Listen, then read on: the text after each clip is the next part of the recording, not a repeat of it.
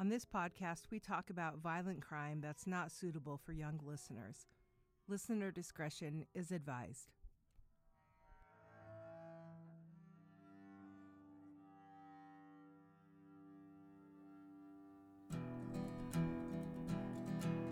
Welcome to the Reform Podcast, a true crime policy podcast. My name is Kimberly Dudik. I'm an attorney and advocate for crime survivors and legal reform. This is a true crime policy podcast where we explore an unsolved crime over the course of one season, including some important policy issues involved with the case that we'll dig into later in the season. We're searching for answers. If you want to try to end the violence in our communities, push for policy change, and help solve a crime, this is the podcast for you. Through doing this podcast, hopefully we can find some answers and push for policy changes that make our community safer. This season, we're exploring the case of the Lady of the Dunes. With you listening and searching, maybe together we can uncover some new evidence or knowledge that will help identify the Lady of the Dunes and allow her and her family to finally have some peace. Every episode of this season will hopefully bring us one step closer to solving this gruesome mystery. Provincetown, Massachusetts, a seaside town at the northern tip of Cape Cod. It's a small town with today a population of only about 3,000 people. Provincetown is also known as P Town. It's at the end of the peninsula in Massachusetts and is the last town on the highway in Cape Cod. Today, it's a favorite tourist destination for many. The town is reported to be a welcoming place that's been a haven for artists and people in the LGBTQ plus community for years. It's more visitors each year than most of the other Cape Cod towns. This area has a place in U.S. history, so let's talk a little about the history of the area. It's where the Mayflower landed in 1620. On November 11, 1620, the Pilgrims on the Mayflower landed on the hooked tip of Cape Cod at Provincetown, Massachusetts, before proceeding to Plymouth. But before the Mayflower landed, the land was already occupied. The land that would become Provincetown was already home to the Wampanoag Indian Federation. On November 21, 1620, after the landing of the Mayflower, the Mayflower Compact was drafted and signed in Provincetown Harbor, giving a set of rules for self governance. This governance was established by white male English settlers who traveled to what they called the New World. And this was part of the colonization of the land that would later become known as the United States. So that's some of the history of Provincetown, and now going up to 1974 Let's talk about the year the Lady of the Dunes was discovered. We're going to drop this case into history. To set the scene for what was going on during this time, it's important to know what the world was like then. In August of 1974, Richard Nixon became the first U.S. president forced to resign after the Watergate scandal and Gerald Ford became president.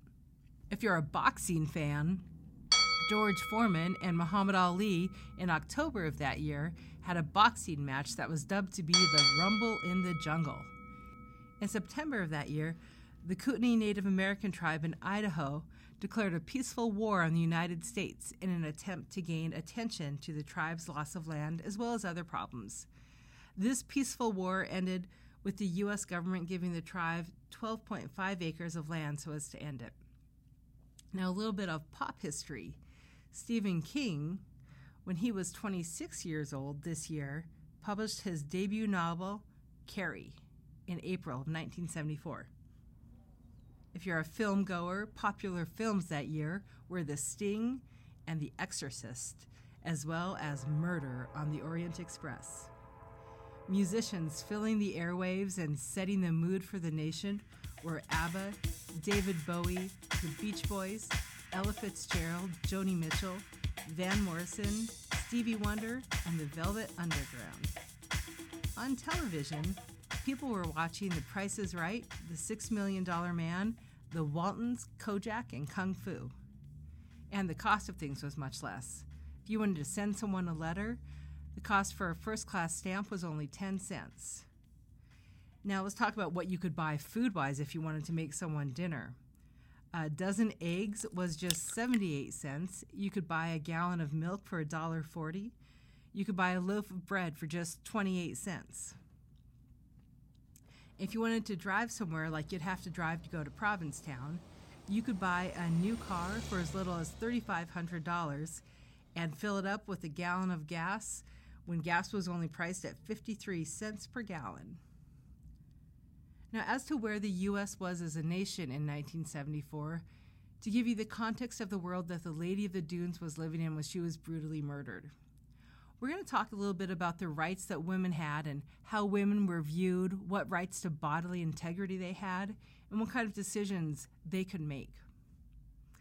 In 1973, the year before her body was discovered, a woman's right to full reproductive health care, including abortions, was recognized in the landmark U.S. Supreme Court decision of Roe v. Wade. Women's financial freedom was helped along with passage in 1974 of the Equal Credit Opportunity Act. This act granted women the right to obtain credit cards separate from their husbands. So think about that. Prior to this act, a woman could not get her own credit card. This act also banned credit lender discrimination based on race, sex, age, nationality, or marital status. Unfortunately, this kind of discrimination is still going on today, but at least this act was a step in the right direction.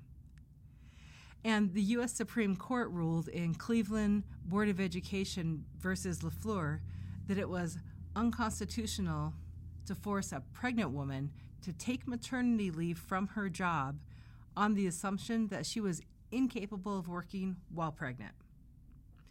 Yes, people, women can work while pregnant. They have been doing it for centuries. So, 1974, that's the world we're living in when the Lady of the Dunes body was discovered. July 26, 1974. It was a beautiful summer day in Provincetown, Massachusetts. Sunny, bright blue skies, slight breeze, the winds were blowing, the water is flowing, the water is crashing against the sand. According to the Old Farmer's Almanac, the temperature was about 65 degrees Fahrenheit. You could see for miles, nearly seven miles into the distance. A light breeze was blowing at about 8 miles an hour with occasional wind gusts. 12 year old Leslie Metcalf and her parents were walking with some friends' dogs. Her sister, Alyssa, who was 10 years old at the time, had stayed behind because she wanted to go to the horse stables while her parents and Leslie visited friends at the Seascape Dune Shack. Alyssa recounted this in an interview nearly 45 years later that she gave on April 16, 2019, in the Metro West Daily News. After visiting their friends, Leslie and her parents hiked back to the Province Lands Visitor Center. They'd been visiting their friends in the area of Race Point in Provincetown, Massachusetts. And their friends were staying at this dune shack.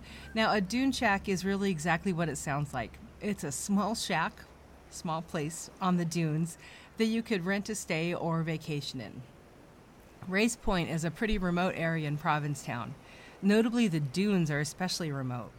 It's mostly accessed using ATVs, dune buggies, and sometimes by people taking a walk, as the Metcalfs were doing. They were walking back when one of the dogs with them became really excited, started barking, and veered away from the path, running off and appearing to follow a scent. 12 year old Leslie followed that dog. They were about one mile east of the Race Point Ranger Station. Leslie followed the dog and walked to a stand of scrub pines where there was tall grass. It was an isolated area where someone could have some privacy, such as if they maybe wanted to sunbathe in the nude. And Leslie saw a woman who seemed to be doing just that. She was laying face down, sunbathing in the nude, and the area was private enough that she could have decided she wanted to lie in the sun and tan naked without the danger of anyone seeing her. She wasn't laying out in the sand out in the open. She was in an area of thick brush in the tall seagrass. But even though this area was private, she really wasn't far from people. The woman was lying about 15 feet from an access road that went along the backside of the Dunes Edge campground. Now, the Dunes Edge campground is a 17 acre family campground set amidst the sand dunes and pines that today has over 90 campsites for people who want to come and enjoy the area. The woman's head was serenely rested on a pair of folded Wrangler jeans along with a folded bandana. It was a blue bandana. Now, in 1974, wearing jeans and a blue bandana was a pretty common outfit for a woman. And it's actually not so uncommon today, depending upon where you're at. She was on a light green, heavy cotton beach blanket. She was face down on half of the blanket, as though she was sharing it with someone. But no trace of anyone else was visible, and no trace has ever been found. The sand around the area was not disturbed at all. There was no sign of any sort of struggle. The woman just looked like she was peacefully resting. She had a glittery hairband holding back her long auburn colored hair in a ponytail. It was tied back with this rubbery elastic type hairband that had gold colored flecks. Her toenails were painted pink, and her fingernails might have been painted pink also, but we're not sure for reasons we will talk about very soon. The woman appeared young and white. Leslie Metcalf's sister Alyssa said in an interview for the Cape Cod Times on April 14, 2019, that Leslie remembered she at first thought she was looking at a deer because of the color. Her 12 year old mind was trying to process what she would soon learn was a horrific scene. It wasn't a deer, but a dead woman. She thought it was a deer because of the woman's skin color. Even though she looked like she was peacefully asleep, a closer look showed that she was not sleeping, she was clearly dead. She had a severe head injury to the left side of her head, which crushed her skull. The woman had obviously been there for a while, and her body was decomposing. Extensive insect activity was seen on the woman's body, as happens when a body dies and is left exposed to nature. Leslie stumbled upon a shocking scene that would become a great unsolved mystery in Massachusetts and for many throughout the U.S.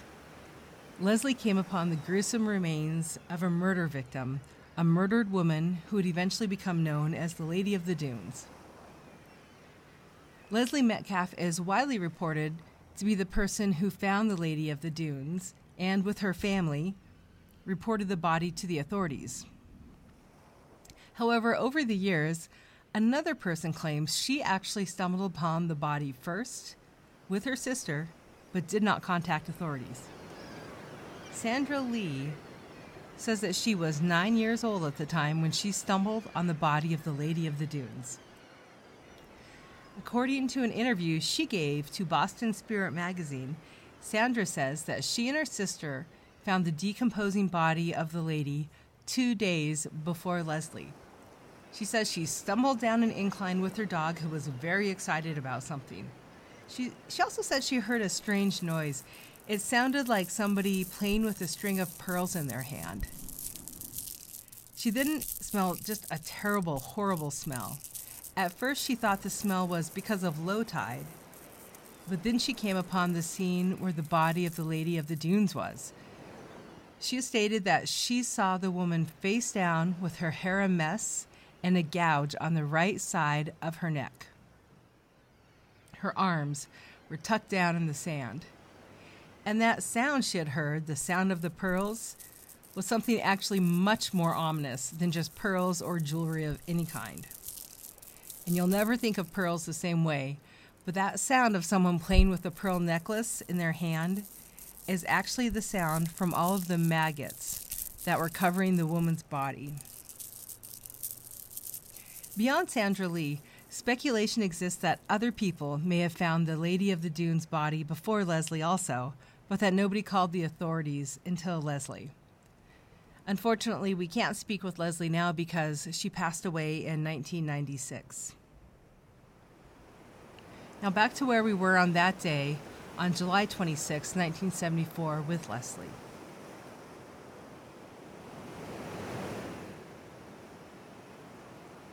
When Leslie realized what she was looking at, she ran and told her parents. Then they all doubled back to the dune shack to tell everyone there what they'd found. From the dune shack, someone took a jeep and went to find park rangers to bring them to the grisly scene and show them what they'd found. Investigators came, the victim was examined, her body was taken away. She was determined to be somewhere between 20 and 40 years old. Her height was 5 foot 6 and a half inches and she weighed approximately 145 pounds. She had an athletic build with a 34 inch waist and 31 inch legs. Based on the state of decomposition of her body, they determined that she'd been dead at least 10 days, but possibly as long as three weeks. Her skull indeed was crushed on the left side. The investigators determined the crushing injury to the left side of her head was likely caused by a military entrenchment tool. Her head was nearly severed from her body. Some sources say this could have been from strangulations, but others state it was likely from the force of the blow to her head.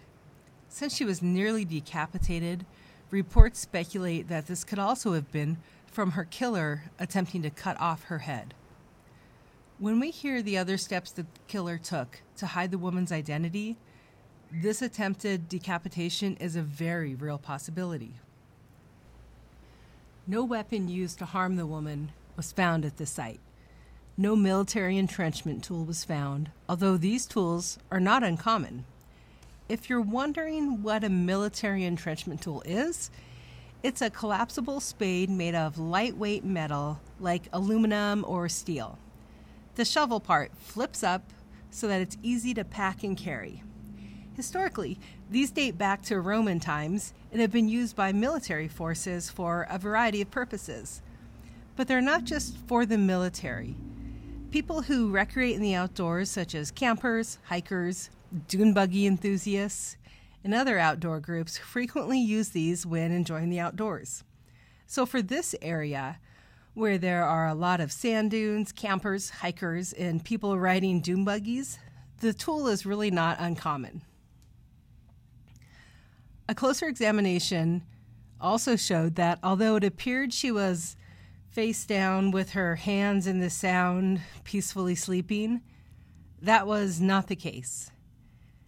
It looked like she was peacefully laying there with her hands maybe dug into the sands with her wrists surrounded by pine needles. But upon examining her more closely, they realized that there were no hands. There were pine needles piled up around her wrists where her hands should have been. Both of her hands had been removed. One was from the wrist, and the other at the elbow, taking off one of her forearms, too. These pieces of her body were nowhere to be found, and they have not been found in the decades since her body was discovered. The area seemed quiet, nearly peaceful. Some surmise that with this undisturbed scene, she may have actually known her killer and was sharing the beach blanket with them. Then they attacked her. Or she may have been asleep on her own when she was attacked. Others have suggested that she may have been killed elsewhere and then brought to the scene and posed. The area seemed untouched.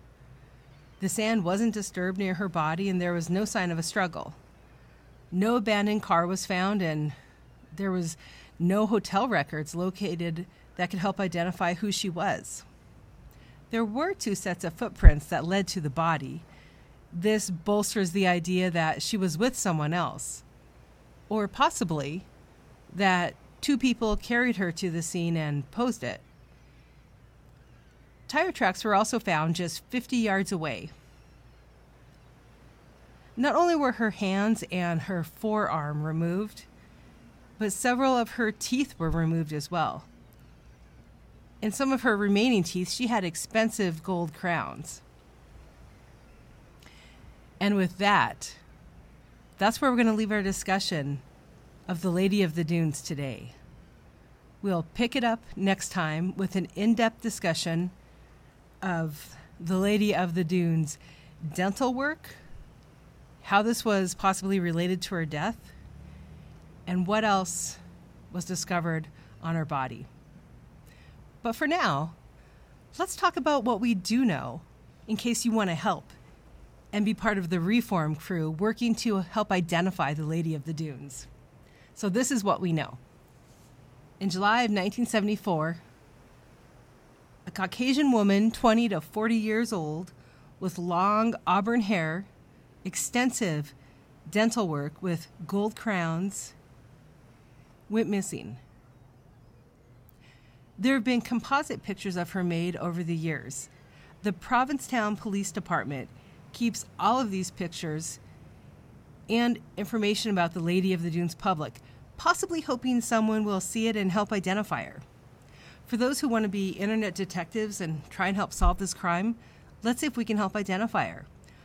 Are there missing persons reports from 1974 that describe someone like her? Do you know of someone fitting her description who you've heard about who went missing in 1974? She was found in Massachusetts, but she could have been from anywhere. Let us know if you have relevant information or want to reach out to us at thereformpod at gmail.com. We'll forward the information you provide to the proper authorities, and you can also contact the Provincetown Police Department at 508 487 1212. Thank you for listening to the Reform Podcast. Before we go, if you're interested in supporting the work we do, please rate, review, and subscribe to the podcast on whatever platform you use. Your input really matters. Also, join us on Patreon, where you can get access to exclusive and early content. If you can't wait until the next episode is released, you can hear it now by subscribing to us on Patreon. Otherwise, stay tuned for next week, where we'll continue to dig into the Lady of the Dunes mystery and what happened to her on that beach. The Reform Podcast is written, researched, recorded, and produced by me, Kimberly Dudik. You can follow the Reform Podcast and stay up to date on Instagram at the Reform Podcast, on Facebook at the Reform Podcast, and on Twitter at the Reform Pod. Our theme song is Be Mine by the Missoula, Montana musician Tom Catmull. We're making this show on and around the traditional lands of the Salish, Oreille, Kootenai, Shoshone, Blackfoot, Chinook, and Multnomah peoples, and many other native tribes. With deep respect, we acknowledge the indigenous people of the West and throughout the United States. We also want to fully thank and recognize our sources and their work. A full list and links are available on our website at thereformpodcast.com. Wherever you are, everyone, thank you for listening. Until next time, keep searching for justice.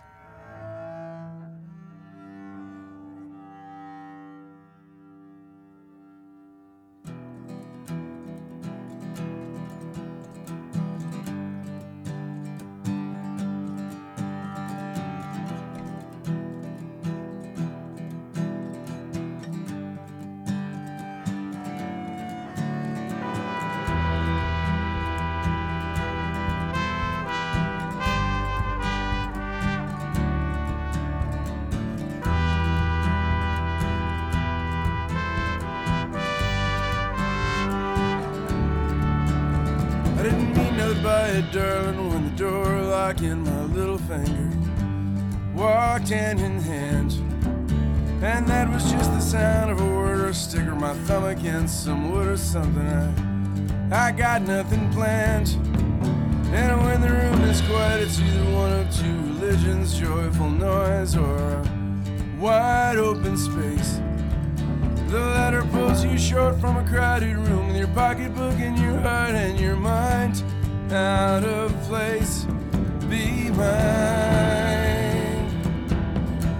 Be mine.